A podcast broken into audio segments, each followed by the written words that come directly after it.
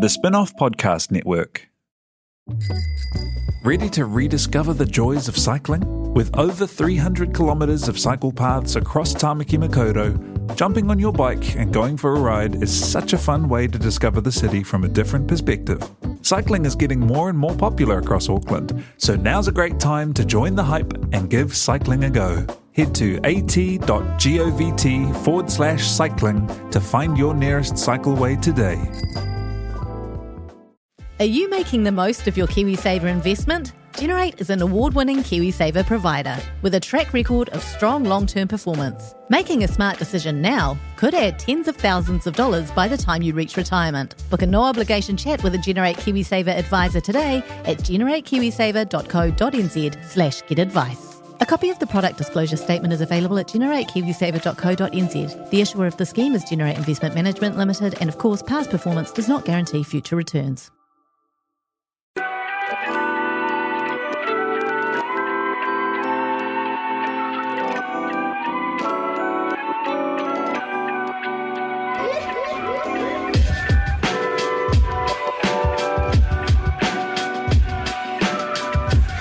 Tēnā koutou katoa. Welcome to Dietary Requirements, the Spin-Offs Food Podcast. Ko Simon Day Toko Ingoa.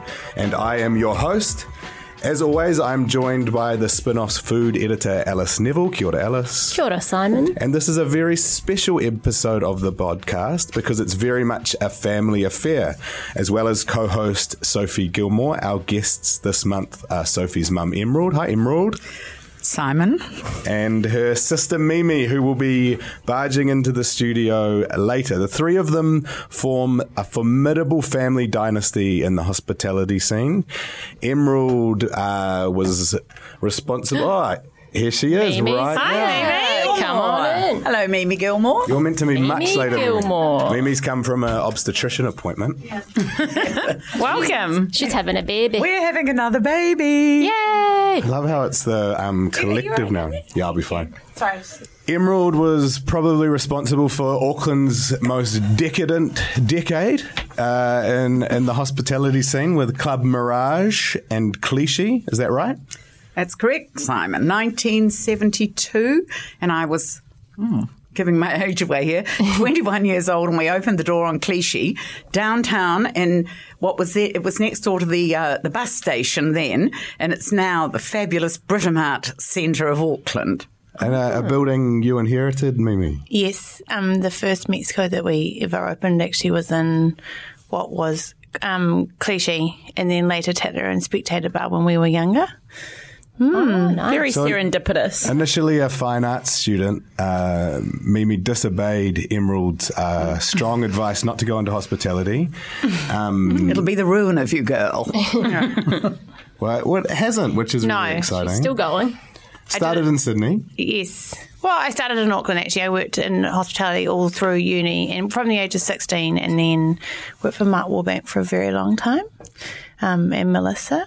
And that was a lot of fun. And then I went to Sydney, worked in advertising and then fell back into hospitality and events. And here I am still. It's kind of your calling. It is my calling.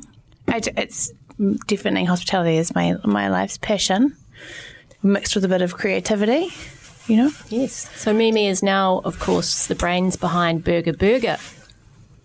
And One of the brains. Yeah. there's a, there's a I was few. going to say, how would that go? yeah, down? there's a Yeah, few. There's a few of us now. I've, yeah. I made that mistake previously when writing about Mexico as well.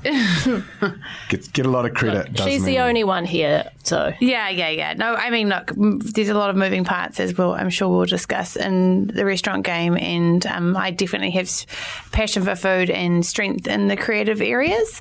Um, but some of the more, you know, serious but crucial areas like numbers and other such things. Um, I have some other experts that help me with that. It always, it always helps. yeah. And you all know Sophie, but I don't think we've done a proper history. Sophie and I um, started out in hospitality pretty much a similar time at, at Cibo, working for Jeremy Turner, um, causing lots of trouble and having lots of fun. Uh, like Mimi, Sophie's route uh, to, back into a career in hospitality was sort of colourful. She was a lawyer before um, opening uh, Bird on a Wire with her husband David and cousin-in-law, Rico, and Yeah. very good friend and, and ex-boyfriend, just for a little bit of extra complication, Ben, ben Grant, Whole um, squad. which they sold last year Yes, in March last year. after five years of very hard work. Yeah, it was uh, six years woe to go, but I was in the business working full time for four. I guess probably try and forget about the Nina takeaway period, or was that a highlight?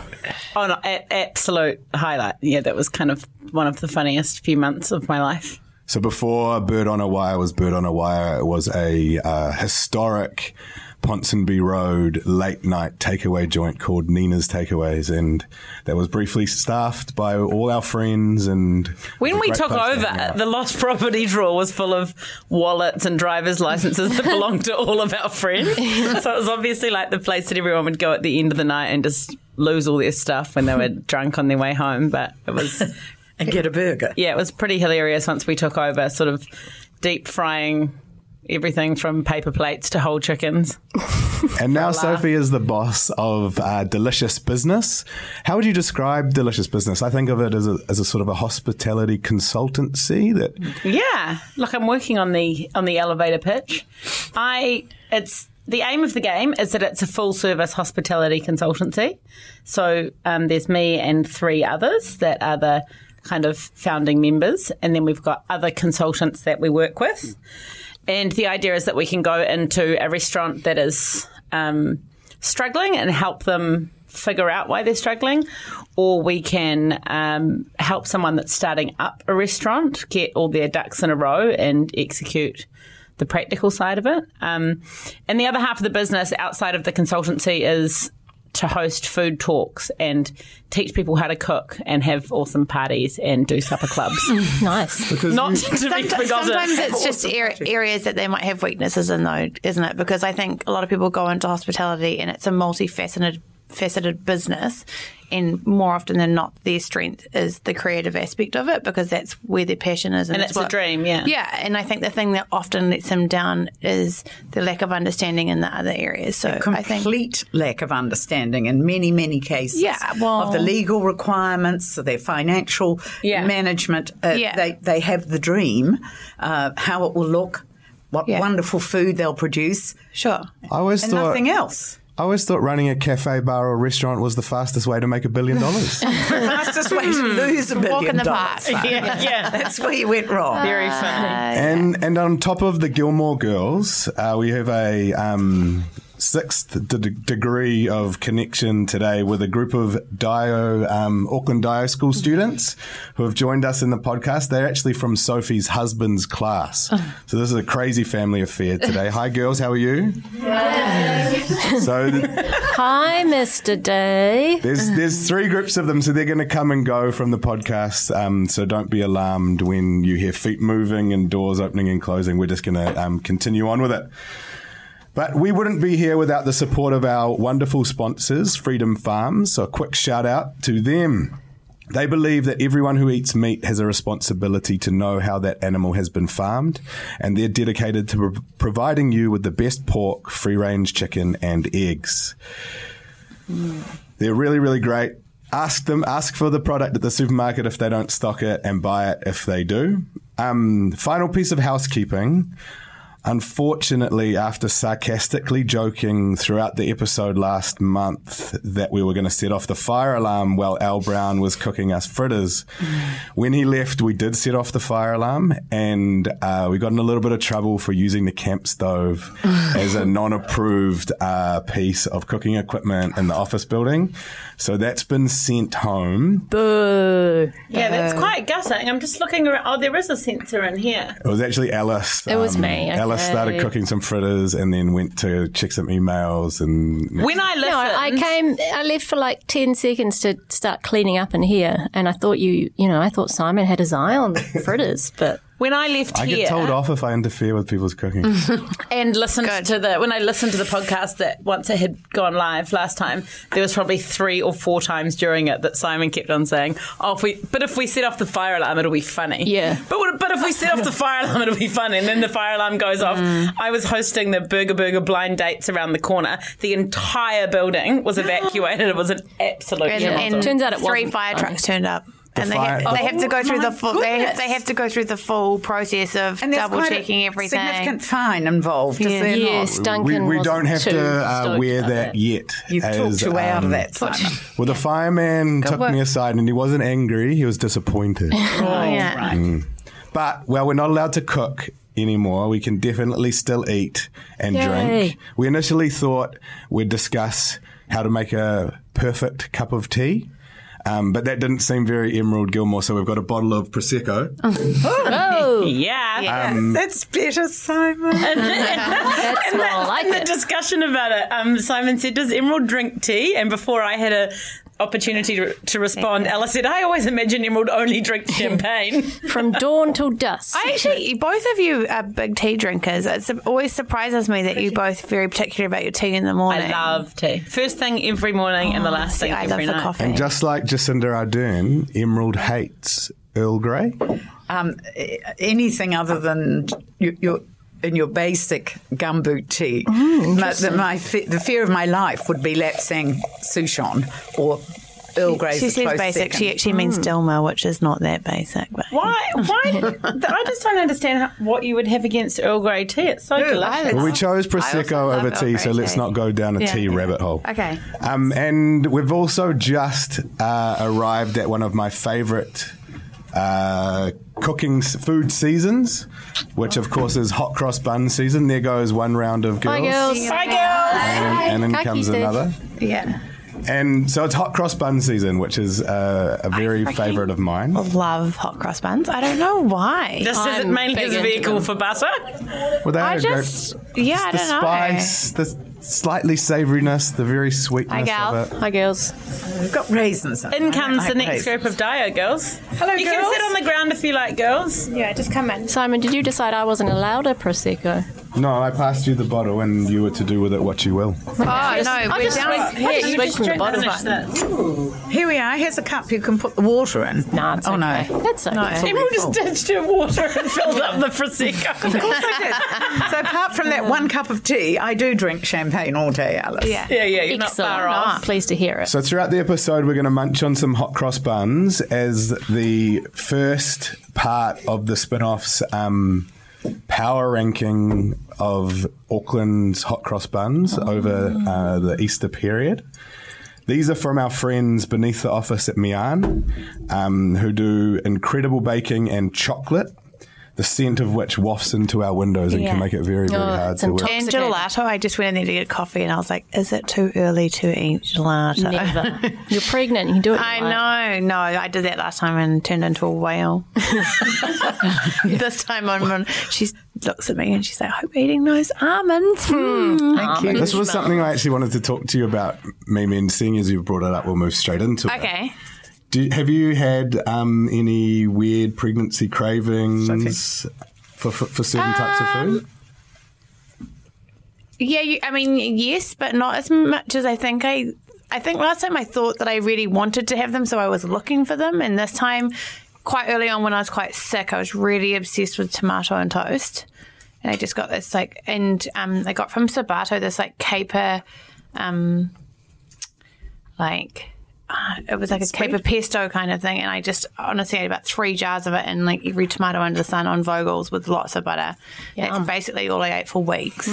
Which um, last time it was Kit Kats is all she ate for Yeah, weeks. when I, when I was pregnant with Olympia, I had like a, literally a drawer on my desk at work that just I would wait for Countdown to sell them for like a dollar a Kit Kat and just fill up my drawer. Emerald was snatching so off. bad. Oh, Emerald. Emerald, you meaning? No, I'm yeah. So in no, just to be honest, this time I'm actually craving like health, like healthy fresh food more than. Thank you, Sophie. But maybe it's something to do with the time of the year tart as for well. dinner tonight, so that's lucky. Oh yeah, Silver beet Sounds tart. healthy.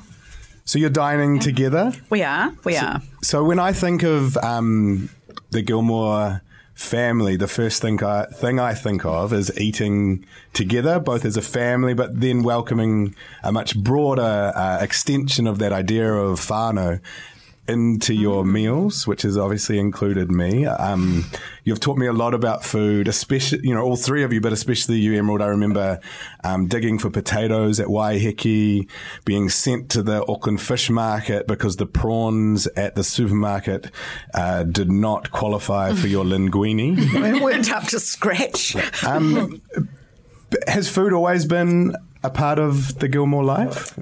Is it part of your parenting? Um, yes, yes, definitely. And I became obsessed with food quite early on in my life because uh, my father was in um, the Air Force and we moved backwards and forwards to Singapore several times. One of those times involved us spending about a month living in a hotel. And uh, my mother was a very ordinary cook. And then here I am, and uh, given a menu and allowed to choose, and this delicious food came to me. And it was that, that moment my life changed. And probably the girls, since, uh, you know, have, have, it, it spills on. Yes.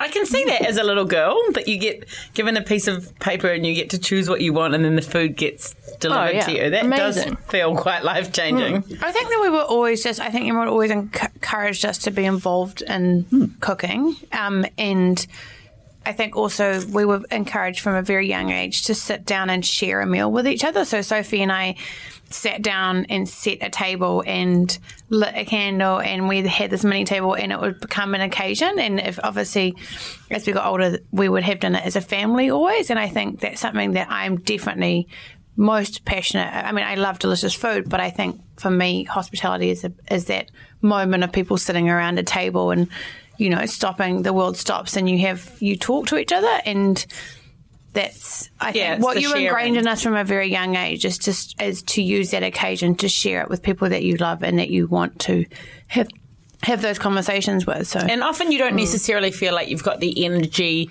for it, or it seems like it's not something that's on the top of your list of things to do. But every time you do, you feel Hmm. grateful. There's always a good conversation, and everyone always hmm. walks away feeling better. And I was just thinking when Simon said that before, you know, you two are having dinner tonight together. Last night, Mimi cooked dinner for David and I, and one of our other friends, Clifton. So it's definitely something that we all share. Hmm.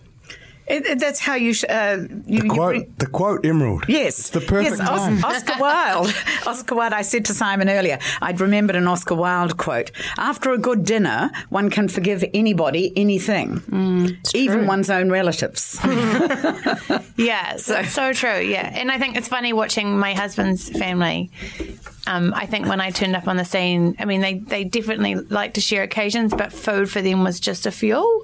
And you know, I've been there now around them for six years, and to see that their interest as a family has just slowly grown in what we're eating and how we're eating, and them even experimenting, and then getting I'm like his little cut one of his he's not that little anymore 16 year old cousin says that he his favorite time of the whole year is at christmas time when i cook the big family dinner It's sharing love, really, isn't Yeah. it? It sounds, sounds a bit corny, but um, you know, the door is always open and everyone is welcome. Yeah. you share the love that you have for the um, for the people in your lives. Everyone's tearing up. I'm going mad. I didn't. Yeah Well, Mimi, Mimi was doing it just Yeah. before as well, which is why I think it's so cool that the three of you turned a passion for both food and drink, but also giving that to other people into into careers. And I, I think you've all um, been a part of very distinct pieces of uh, Auckland's hospitality scene. Emerald, I'm especially fascinated by yours because I wasn't yeah actively Born. participating. Come on, you can oh, say no, I was, born. born, I was born for some of it, but I definitely wasn't actively participating in Club Mirage. yeah no sound like a hope What was it like? Well, People have described Oh, it as be Auckland, fly on the wall. Auckland Studio 54. Is that close? Well, and yet still people will say that to me. There hasn't um, there hasn't been a really decent nightclub since then. But It's often said, um, and I'll take that. Um, we opened Clichy, as I said, very. I was very young, uh, twenty one, and by the time I was twenty seven or eight, we were getting a bit tired and, uh, and bored. Um, you know what? What's next? What's next? Went to London. Went to a nightclub called Annabel's, which was terribly smart, and we. Fully got delusions of grandeur right then and there and came home and worked on Club Mirage. And it was sophisticated. It was very sophisticated. And yet it was, uh, we also, we also had the first flashing, colourful dance floor. It was disco time. Wow. um, so the late, later part of the evening, um, Those are awesome. Let's bring those back. Yeah. yeah, yeah. They had- they had one of those in Dunedin. Did you ever see? they did that at Monkey Bar. I actually recreated um, Club Mirage in Britomart. Um, for, a one- party. for Did one you? weekend, yeah. Because when I first met Peter Cooper, the only thing that he wanted to talk to me about was the years of his days in Clichy, Yeah. in Club Mirage. Like he, he was just so excited to I be feel able like to we spend our whole lives Yeah. listening to people's stories about those. and and so then we recreated it, the full dance floor, the palm trees. I mean, I think it was different to what we think a, a nightclub is now. It was very glamorous and had a very strong kind of theatrical theme, and it was very It was majestic. It was, kind enter- of. it was very sort of. It was entered- there's sophisticated. element of You had to get mm. dressed up. Yes, it was sophisticated. you weren't allowed and to- My people drank champagne all, Town all from the moment they arrived to the Wait, moment can they you tell me a story the other day? There was a dress code, and Emerald would stand at the door and um, check everybody off, and someone turned up in jeans once. No. Yeah, Who his- was it? now Did you say? Jeffrey Hoey, that Oh, was his name. it, I remember. so, so we had a little peephole at the door at the top of the stairs. Looked through. There's Jeffrey Hoey, jeans on. So I opened the door and I said, Jeffrey, you know that there's a dress code, and I can't let you in because I've previously stopped five or six other people coming in for this reason. And uh, he said, okay, well I can sort that out, and just stood there and took his jeans off. That's awesome. And you still know Jeffrey. Well, I, I just don't, haven't seen him for a long time. Uh, I hope he's um, uh, not listening to this. Still taking his pants off in public. Yeah. Yes. Right. Do you know what I always think is quite interesting about the beginning? I was thinking about the beginning of food being such a big part of our lives is that I've moved house recently and we go back through like stories from when you were little at school and all of my stories are about what I ate. like, it'll literally be like, we went to a restaurant. Alice had the spaghetti carbonara. Mimi had the spaghetti bolognese. And it will just be a list of what everyone ate. And then it says the end. Like there's nothing else happens in the story. So obviously we've just been a little piggy from the beginning. It's always, it's always great when food means so much more than sustenance, though. It's it's so important that it can be part of um, socialization and Hmm. and events and. But also, I think you know, I think it's we- we've seen trends change over the last few years, and like you said with Freedom Farm, you know, like I think that being conscious of the fact that it is, you know, something that we need in life, but something that we enjoy, and that there's a very layered process and bringing that to our plate. And I think it's been really wonderful over the last few years that people are starting to think, you know, outside of it's not just something you buy at a supermarket and it lands on your plate and you eat it because you need it to survive, you know? You should I think it's understand very- the effort that goes into producing wonderful fruit and vegetables, for example. Yeah. Um, and very, even very like hard. you know, like Stephen up at the always says to me, "I don't." He goes, "I don't know why, how you do that," you know, because I'll often spend an hour and a half. I sort of indulge myself on the weekends, obviously, because I have more time. But I will go out of my way to, you know, cook things that might take an hour and a half, two hours, and you can see how generations in you know Europe, whether these mothers would spend full days, you know, making Yes. pasta from scratch, and you know, but it's all day, every day was spent gathering ingredients to make food and the making of it. That was Yeah. the traditional way. And for- now we just, I mean, we spend so much time rushing around, don't we? That um, I do think it's nice that there's elements of it that we're paying more attention to, whether Yeah. we do it ourselves necessarily. But there are choices that you can make in what you purchase along the way.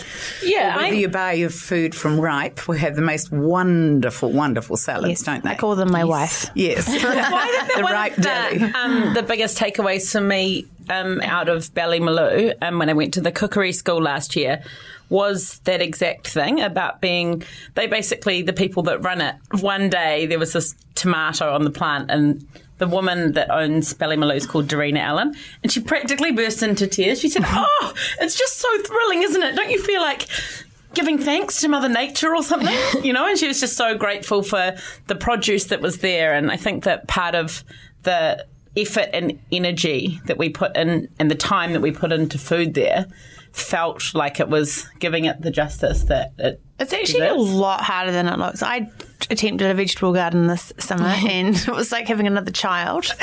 Yeah. And there were a lot of things that I did not know, and I will It's really hard. failed miserably. But then I, I think herbs definitely are my strong point. I'm gonna. Girls, you could tease Mr. Holmes about his uh, corn harvest. Ask him how that's going. I think the plan was for there to be about 12 plants and there might be about four left. I've produced about five cherry tomatoes this summer. In your life. Alice, congratulations, Yeah, Alice. so, so, um, so, uh, curious croppers. There's Yeah, really fascinating people. run The for Tringhams money. have got a wonderful crop of I've tomatoes going on given out into in the fact that they're going to be my lifetime supplier of tomatoes after my tomato harvest this summer. Also. Yeah. Bye, girls. Bye, girls. The next lot going out and the next lot coming in. They yeah, look they look overwhelmed with just joy and delight. You know, it's not often you're in the presence of four, ge- five geniuses. Their brains Could are really just count to five. Complete- Underwhelmed, did you say? I said completely overwhelmed. inspired, yeah. Hi, girls. Here's another Welcome, bag. Sit on the Girls. ground, or else you'll get sore. Yeah, and I like I think that the um, the the nicest thing about um, the fact that we get to talk about food on this podcast. And I remember writing it in one of my stories for the spin off when I was at Ballymaloe is that I've always kind of felt silly about the emphasis that I place Yeah. on food in my life, like more than your average person. And it's just so wonderful to be in the company of people that feel the same way. Yeah, well, I think it's growing though. There's a there's an increasing understanding of, um, like Mimi just talked about the the huge amount of effort and energy and resource and the sacrifice that Yes. you know people and animals are making Yes. for mm. us to for us to live and to eat well, and that's mm. important. Mm. and that food and cooking isn't always just sort of some frivolous pastime. It's actually really important in all kinds of cultures, and it brings people together. Yeah. in all sorts of ways, in terms sorts of of sustenance, yeah. yes, but also in terms of hospitality and, Yeah. and bringing together what we said. It's kind of ceremonial, isn't it? I mean, it's very, Ceremonial, it's very good word. It's very, it- yeah. In every culture, it exists. It's like Yeah. music, ritual, you know. yeah. It's like this language never that just just brings fuel. I think um, I read a chef who said once that um, you know we're all created equal and we sit around a table, and I thought that was really wonderful. There is just something about you know, and yes, sometimes you laugh and you sometimes you fight. It's a sometimes great you tell jokes, you It know, is a great but leveller. it's but it's this level. There's something very leveling about it. And we all about- eat and we all love it. Yeah, we talk Yeah. about that at Everybody Eats It. It's like the great social equalizer. Everyone's Yeah. got to eat. True. Mimi, you were part of a very um, important um, moment in Auckland's uh, hospitality history as well, which was the rejuvenation of Britomart. Yes. Um, I think I turned up at the right time at the right place, which was um, a lot of fun. And um, I, as I said earlier, I um, Peter Cooper is a New Zealand um, businessman who's been very successful internationally, but his passion was to rebuild this area of Auckland, and he had a very um, intentional kind of plan in place. And um, I came back from Sydney w- to what I, for what I thought would be temporary to um, temporarily, sorry, to run the food show for the Rugby World Cup. Right. And in the process, I met three gentlemen who had started a nightclub and um, another bar in Britomart, and I think they very quickly realised that I knew a lot about food and they didn't. You were the missing link. And they knew, knew a lot about bars. and they knew a lot yeah. about bars and um, that maybe that would be a match made in heaven. And so we um, joined forces and did district dining in uh, Britomart as well as we ran the Nathan Club, which is where we recreated the nightclub for um, during the cup, and then uh, we opened Mexico, The first one. the first one. I remember that one. in the same The Best one. Building in the same place that my mother had had her restaurant in 20 years old earlier. We the 30 first- years 30 earlier. years, the first Isn't one. uh, serendipitous? I think that, that that time, when I think about it now, and I was speaking to someone about it yesterday, we were living together then, Simon, at the time. We had a flat on Franklin Road, but it honestly must have been Auckland's biggest party, or either that or we were just right Yeah. amongst it. I felt like we would go it was out. a big turning point for um, the hospitality scene in New, in New Zealand, and especially Auckland, because I think the Rugby World Cup was such a significant, um, inf- you know, event in bringing international guests, and I think we all kind of, I think there was a sort of like, oh, we better, you know, put put on a good show, and it was the first time it sort of had an, an injection of attention, and also I think. You know, I mean, First time gener- since the since the America's Cup when they opened up the yeah. viaduct. and also Yeah, yeah. just I think you know generations. I mean, there was a, this whole th- time where there was everyone would m- leave Auckland, and I think a lot of us came back, and there was a lot of it was kind of the beginning of when people sort of started thinking, oh, actually, maybe I'll hang around. This could get cooler. It all happened when I, I lived in London over that time, and I was only away for two years. But then I came back and was like, oh my God, when did all this happen? Like, it, the change was nuts. Yeah. It was and that was very Britomart. Yeah, that Alice, was it? Britomart, yeah. Yes, yes. I mean, Britomart and remember I coming think, home- Um, the Sky City precinct. with Yeah. Depot. And Ponsonby Central and stuff, I'm sure, was that open around that time? About that maybe? time. About that time? it just was an explosion, wasn't Yeah. it? But it went from um, dining out well being both very expensive and a little bit uptight. Yes. Where you thought a for a nice meal it had to be fine dining in quotation marks to you could go out to Mexico with a big group of friends and have The tacos was six dollars. taco as well and the fried chicken and, Yeah, it was. and the it was- beetroot dip. I'd been like, it obviously was lived so in good. lived in tequila. Sydney. Yeah, Yeah. lived in Sydney for five years, um, in the lead up to that, and Sydney, you know, was saturated with these really densely focused creative offerings that were highly affordable, therefore regularly visited. And um, Mexican definitely was the flavour of the moment over there. And we, when I came back to Auckland, you know, I, I guess I just talked about that, and I was like, why are we not doing that? Because um, you know, and we talked about we doing Mexico, and we thought we'd give it a whirl, and within like yeah, two weeks. It was nuts. We had like doubled our two-hour waiting. I Wow. basically didn't sleep List. for about three years, but I think it was um, also Javier, who was our, who we found to be the chef, was a really, really talented Oh, that's, um, um, man, and he Carmona, has right? actually just launched Yeah. his own. He's amazing. Indian rest- street food in street food. Yeah, Eastridge, I think he's that's right. definitely one of the most talented chefs I've ever worked with. Really? He just has this, um, and his background is he's you know his family is Spanish, so he really you know. Um, I mean, Warren also helped with the first menu for Mexico. To be fair, that is Warren's um, fried chicken recipe, which people still talk to me about to Yeah, this yeah. day. Um, but I think I think you're right, Simon. I think it was cost effective. It was so immersive in every way. You know, I mean, Brendan, who is actually was about so to help themed. me with a new restaurant, was just this master of color, and there was just so much intensity, and it was kind of a Yeah. bit too hot and a bit too crammed, and the music was loud, guys, and the food was um, delicious. Paper macheing posters. Um, that you'd put in frames that you bought off Trade Me, and then shellacking over them and tea staining things, and like it was Mm. a massive arts and crafts project too. But also, like the the that was the beginning of smart casual. We only Yeah. had um, it was a, with, quick Mexico kind of did that, right? Yeah, and we then only had everyone was quick like, "Hey, this is awesome." or Smart fine food, dining. but pretty casual everything else, which was the Yeah. the best part. But you used to go out for dinner in Auckland on a Monday night, and it would just be absolute tumbleweed. And I think that the difference now is that it's like the restaurants are full all the time. Yeah. But you're right, Simon. I mean, what we took was, you know, decades of experience in kitchens with food and applied all of that knowledge to humble, affordable street food in a way. So, I'm you know, I'm feeling like, I slightly crushed here because I think there are pivotal moments in a city where things do uh, im- improve enormously. Yeah. And for example, cliche, um, it. Uh, was the right place and the right time, as you said about Mexico too. And we were booked out every lunch and every dinner for ten years until we sold it. Yeah. Um, and and and it was a casual place. It was based obviously on a French bistro. Um, Yeah, you said it was closest um, to Coco's Cantina kind Yes, of vibe. yes, today. it outside of the European Canteen. kind of everyday meat and three, not, not meat and three veg, but that sort of very European style of stitched food. up restaurants. It like was Mex- outside of Mexico that. was, you know, something that was ethnically driven, Yes. and I don't think, you know, I mean, yes, we've also had a lot of great Asian food in New Zealand because we have, you know, a great Asian population that contributes to that. But I think it was, I think it was a combination of a lot of things. It was sort of a very modern experience with delicious food at a good price. It just hit the right point at the right time, and as Sophie said, it was off the back of the cup, so people were just pumped from that, and it just yeah, it was the right place, right Did time. Did you see that same trend? Was it a trend that you identified that made you inspired to open Burger Burger as well?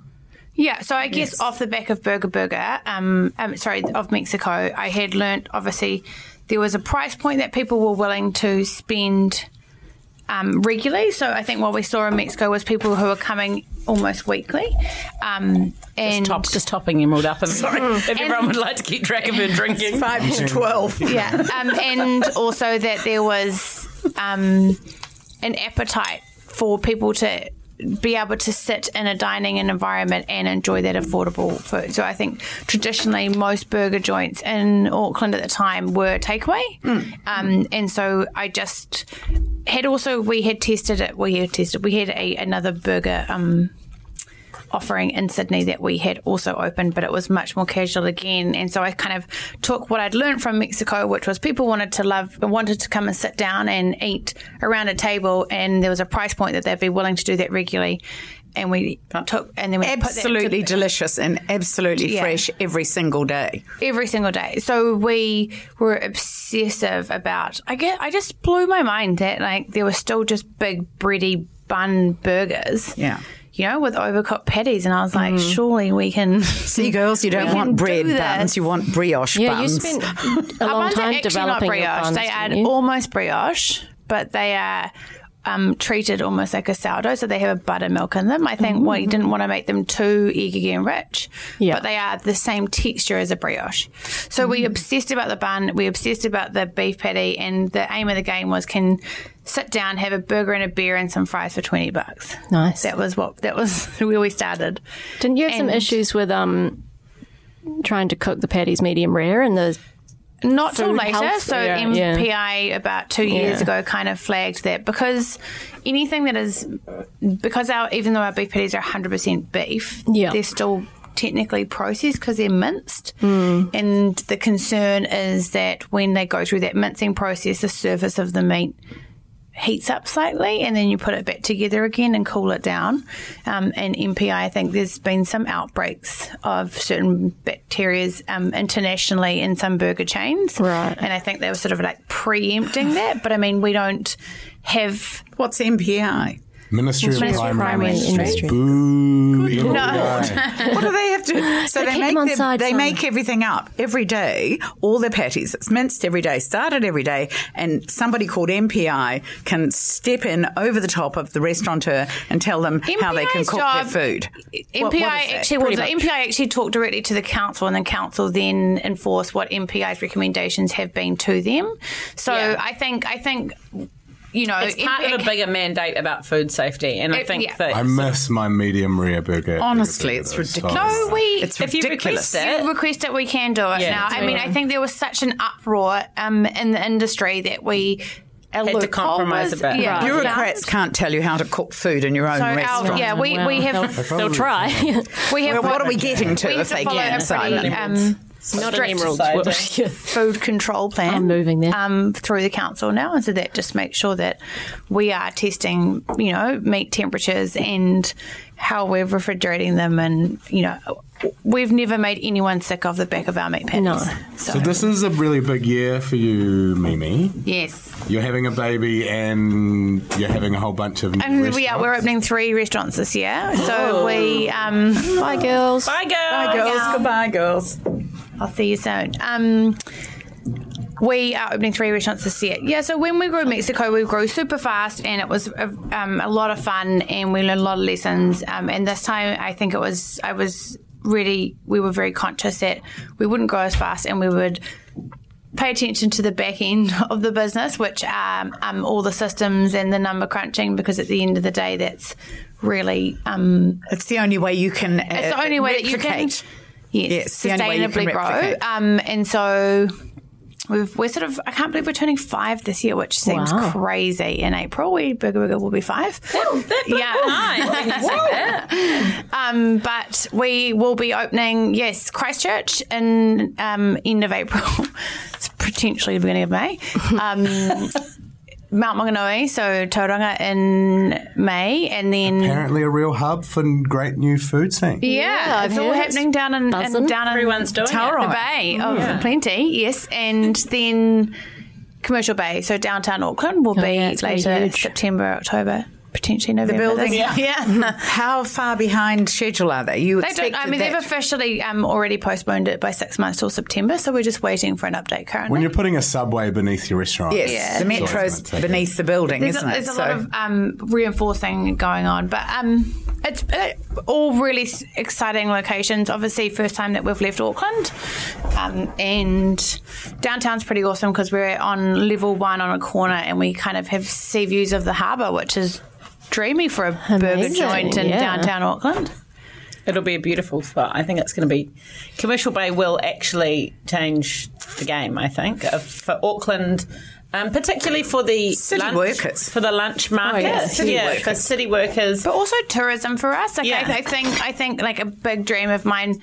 I mean, our, our Burger Burger dream is two things: was to become the most loved hospitality brand in New Zealand, and Big goal. yeah, just small. They call it a goals. BHAG, a big, hairy, audacious goal. Um, and also to be um, the most inspiring place to work um, for under 25s. so it's both two big challenges ahead of us. Um, but the other big focus for me is that I would love to become part of Brand New Zealand. I'm, I think that if you know, we have such a massive tourism market, and if we can be somewhere that they can number recognise to go and experience what genuine um, New Zealand hospitality feels like, and um, do that at a price that's accessible, and do it, and we're in lots of locations, and I think that would be pretty awesome if they could go away and say, you know, I mean, we, as I said, we showcase we have incredibly top quality meat. Produce, we, yeah. produ- yeah, produce. We've just moved our fish supplier to um, a family out of Gisborne called East Rock, which is pretty exciting. They're pretty amazing, and their product is delicious. I think two things on that. Apparently, which I think is quite embarrassing at the moment, right. um, cruise ships arrive in Auckland and people just shimmy off the ships and start wandering aimlessly up Queen Street. Well, I was wondering I exactly always why you're saying uh, Commercial Bay would apply to tourists because to me it's very much central city. There's towers workers. above it for sure, but we But have what- a lot of. Why would tourists go there? for loads When of they get off the cruise get off the ship bloody- before they go to yeah. Waiheke, yeah, loads of people it's getting off downtown cruise ships. Auckland. And if you imagine now, just wandering up Queen Street like that is a little bit what level will you? What level will you be- be on though? Just We're one- on level one one, level up. on the restaurant lane, but you can stand down on like next to the ferry building, and you'll be able to see us. Right. It's already there. It was lit up actually when I went past at the weekend. Hmm. really? Yeah. Wow. so some H and M is opened, but nothing on the Yeah, food, nothing, Nothing nothing. nothing yeah. on the food Yeah. level as There's, there's a lot going on. I mean, there's a 240 room hotel going in above us. There's an office tower. There's you know there's a Intercon. huge Is it Intercon? Huge some- amount of um, boutique, fancy one. huge amount of retail.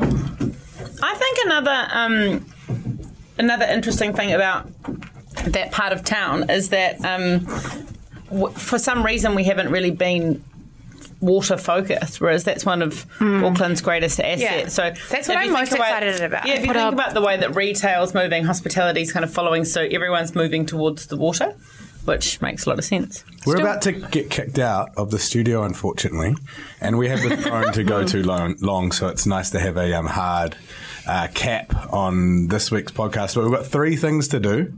Um, I'm not sure if the Gilmore girls read their notes that I sent. I But did. we, we have a little segment called Cook's Corner. we provide a simple uh, tip to our listeners on making their lives easier in the kitchen. So I've got a couple today. One is peeling ginger with a spoon. Teaspoon. It's a good one, yeah. wow. Wow. So One easy. of my favourites is, um, and I don't know if you've mentioned this before, but cutting slash crushing your garlic at the same time with Oh, the back side to be of your knife. God damn you. yes. I've got I've quite a few people have asked me that recently when they've watched me cooking. They're like, um, do you know that your knife is around the wrong way? And I'm like, yes, but I'm cutting, I'm slicing and crushing at the same time. And it gets the skin off really And easily. peeling. And peeling. and peeling. Yeah, bugger like chopping it all. Fine. Another one I had is it's a real favourite one for making the beetroot dip that I stole um, from Mexico. Is wrapping your beetroots in tin foil and roasting them, Yeah. and then peeling off their skin. It just falls off Falls like it's been sunburnt, and you're taking off the um, Yeah. the blister. And it Takes quite a bit of time, but it's not not too bad off. if you um if you- if you roast it for a little while. And sometimes I love the dirty flavor of beetroot. But I think in, in a number of cases, if you're putting it into a salad or making it into a dip, it really benefits from um, that dirt Being peeled off being Yeah. peeled off. And Every it's just time, all you get is sweetness. every time. Don't get alarmed if your poo is red, though. Don't forget you've been eating Yeah. beetroot. Always back to the toilet talk. There's a whole My, story my about uncle, it who's a GP spin-off. and who's is married to a GP, Right. um, freaked out and went to A and E. And then he re- halfway through his consultation, was like, oh God, I know where I've been. Yeah. Well, there we are. My tip would be clean up as you go. Yeah, Train yourself from an early age. Everything you use, just wash it, put it away. Keep your di- keep your keep your work surfaces clean, and then you can sit down to your dinner and Praise be, Emerald. Mill- Praise Millie, be. Millie And loves you. also, one more, sorry, one more, but I definitely am a true believer in investing in good quality everything from if you have good quality produce to mm. start with, you're mm. going to have a better product at the end. Mm. Um, I'll never forget the day that Stephen's father, who is the ultimate bargain hunter at um, on all occasions, let alone um, with food, but um, ate some Lewis Road creamery butter. And he was like, "Memes, what is this?" Yeah. And I was like, "That actually tastes like that is. Quality. real butter, butter as it used to be. Yeah. I can, it's, it's unfortunate for Miann's entry into the competition, but it's unsalted butter. And and Oh, can- they've made Did they give us and the- butter. They gave us unsalted. Yeah. I saw them doing it. I didn't want to. no, no, no. But you did. But why would you want salted butter Salt on on? I always like- everything. No, you don't. Yeah, no, but no, no, no. You don't want you, salted read, have butter you on a read or watched Salt, Fat, Acid, Heat yet? Yeah. So what I would say to You this, don't want salt on no, your- but it's I a don't like salty thing. food So though. I'm not a salty person. I'm a pepper person. Emerald oh, is from the era of so the more delicate um, unsalted flavors is the continental flavor. So that's Mm. um, that's France and you know the tarts and that's from that time. Whereas we are more accustomed to putting salt on everything to emphasize its flavor. So we like bold flavor, and I think that is a generational thing because I noticed that um, there was quite a lot of things that had less salt in them, the more traditional quiches and things that I would like um, at cooking school, and it's because it's that is mimicking. Emerald likes the continental flavors Really? of Europe. I- and- I- I'll had a- never forget sitting near Emerald at Burger Burger actually. And um, she was yelling across the restaurant at Mimi about the uh, broccoli with almonds. Oh, It's too a good much idea. Meme, very salty. in front of all the salty customers. across the restaurant. Too much salt. The Yes. live I actually had a cheese roll Yes. at Orphan's Kitchen this morning, and I, I like those. just very distinctly remember thinking when I was eating it, "This is perfectly seasoned." It's so nice It when you notice something's perfectly potentially seasoned. one of the most delicious things I've eaten in a very Those long good, time. those things. This is a very beautiful segue because that can be Mimi's uh, contribution to the next segment, which is the last meal, recommending somewhere you've been recently. Oh yeah, Um, Orphan's Kitchen. I'm there three mornings a week for breakfast. You see, nice. Fish and Friends in Titirangi is the best fish and chips in the world. Former head chef of O'Connell Street Bistro wanted to give back to his community. Beautiful fresh Yes. fri- fish, hand cut, it. Hand cut fries. Makes his own sausages. Uh, it's but you get to you get to dine in the bush. You Come Oh visit yeah, you can have us all over, Simon. There you go. See what That's I the will say is segue for the what I Gilmore will say is God save me from trick from overly clever menus, and they make me lose the will to live. Yeah. What's your Fair favourite emerald in Parnell? Barulo. Barulo. Barulo, Emerald Barulo. is obsessed with Barulo. Haven't been Sarah and Nico down at Barulo, f- formerly at Mexi. Maldito Mendez. Maldito Oh, Mendez yes. in, in Ponsonby Central. Yeah, her food is their food is Fantastic. delicious. Oh, their food is extremely impressive as well. Like Emerald and I had this delicious um, salad that had Brussels sprouts and onion and bacon in it, and then it had grapes in it. And I was, picked up the grape and I was like, "This grape's been peeled. they peel grapes." We're running out of time rapidly, Sorry. Sophie. Um, I went for only the second time in my life to Cassia last week um, for a family birthday dinner. Was the first time my birthday? Yes. No. Okay. So I think I've been three times, but I yeah. For some reason, it just doesn't seem to be on the um on my circuit of restaurants to go to, and I can tell you right now, the entrees came out and absolutely blew my mind. Richard and I were looking at each other, sort of tearing Tearing. up because it was so delicious. It is unreal. It's not super expensive. Mm. It was. Wednesday evening, we sat down to eat at 9 p.m. and the restaurant was full. it makes you ah. makes you feel like you're in another country. He's just such a beautiful human. They both are really. They They're are. just they're just such a genuinely beautiful. And my that God, are they doing a good job? Go back to episode one. Very beautiful interview with Sid and Chand Sahrawat. Yep. Simon's got a mouthful of hot cross bun. Is the next thing we're doing discussing the hot cross bun? Because you could do that with your mouthful for something. Can for I do my um my Yeah, go, go, Alice. Uh, so I went to a pop up at Clooney last week, which was a fundraiser for mental health, and it was the Illicit Project, which is Mitchell Tate, a chef who used to be at Clooney, now is based in the UK, but he came back. And Restaurant Chimera, which is Connor Mertens, ex Orphan's Kitchen, and his partner Carly Black. And we ate lots of delicious things. I'm going to single out the dessert because it took me back to our bay leaf episode with Rosemary Dempsey because it was a bay leaf custard and it really, really, you could taste the bay leaf and it had like poached apricot, soft meringue, parsley oil. It was really nice because it was slightly savoury. But There's a lemon and bay leaf, um, almost like a milk custard pudding in Anna Scott's one of her books, which Oh, yeah. I have been eyeing up for a very long time. And I think I'm going to make it now that So you've brought it up. many recipes that I eye up and never get round to cooking. I've got to make sure I do. Yeah. So the final thing we're going to do today is rate our hot, hot cross bun. I was a big fan. I thought the um, the orange was very pres- present, very nice texture, uh, lots of cinnamon. I'm a big fan of um, toasted hot cross buns, and I didn't really miss the fact that that wasn't toasted. You did say it was warm, still fresh out of the oven. When I got them, they were like Yeah, I had so to that's change the blocks why. in my hands. They were so hot. So these are from Miann, and they've got. Um, you're right. I think that people have differing feelings about the fruit and a hot cross bun, but Emerald's fruit is on the table. orange orange was um, a welcome addition for me. Obviously not for Emerald, um, and I thought it was great. I thought they were nice and light and. But I, to be honest, I like quite a dense, dark, spicy hot hmm. cross bun. I was going to say That would be my feedback is it hmm. maybe a little bit more s- These are a crowd fragrance. pleasing hot cross bun. I quite like a, you know, Bit a, more bo- a cinnamon? grown up sort of a hot cross bun that hmm. And it has been noted, I don't care for raisins and sultanas, which are a core component of hot cross I buns. Yeah, love I think for me it's more too much peel, like too much orange. you can get them. I like um, the orange. I like the fruit. The thing is, you can get them for all different tastes. So you can get them with chocolate in them, you can get them without fruit in them, but it's only the really average sort of supermarket dense dry ones that do all the different jazz. So Yeah. if you're going to have them from a good place, I think you just need to. Um, you know, I think Miann's you doing should try the daily ones. bread ones because they're interesting yeah, they're because they're, remember them. obviously a sourdough base. Yeah. So they're different again. Um, I'm pretty devoted to wild wheat hot cross buns, so I might bring Oh, one of yeah. those and we could have a I'd have to say the one- bun off. Battle. Yeah, sounds the, one- good. the only thing about the daily bread one is that it was very hot when it went into the box and it sweated and kind of compressed on the bottom. So just be careful. of that. Battle of the buns next Battle the episode. Buns. And we didn't get to it this time, but a very funny new food trend is hot cross bun flavored everything. We've had hot cross bun M and M's in the office this week. Really? And we've got some hot cross bun That's so ice cream. unnecessary. But we're going to have to eat it next time. Good lord! We're about to be invaded by uh, our favourite feminist podcast, On the Rag. Woo. It's, the, it's that love time that of it's month where uh, Leonie, Michelle, and Alex get together. Emerald should stand for that. You'd contribute a lot of gems, I'm sure.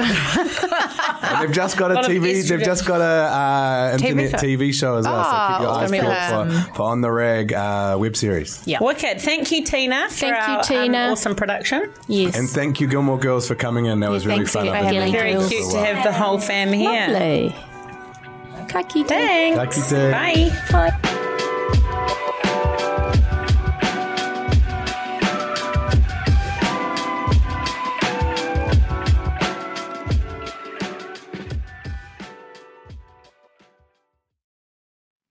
Kia ora e te iwi, Te Aihe Butler here, podcast manager at The Spinoff. If you enjoy listening to our podcasts, consider supporting our mahi by signing up to become a Spinoff member at thespinoff.co.nz slash donate. The Spinoff Podcast Network,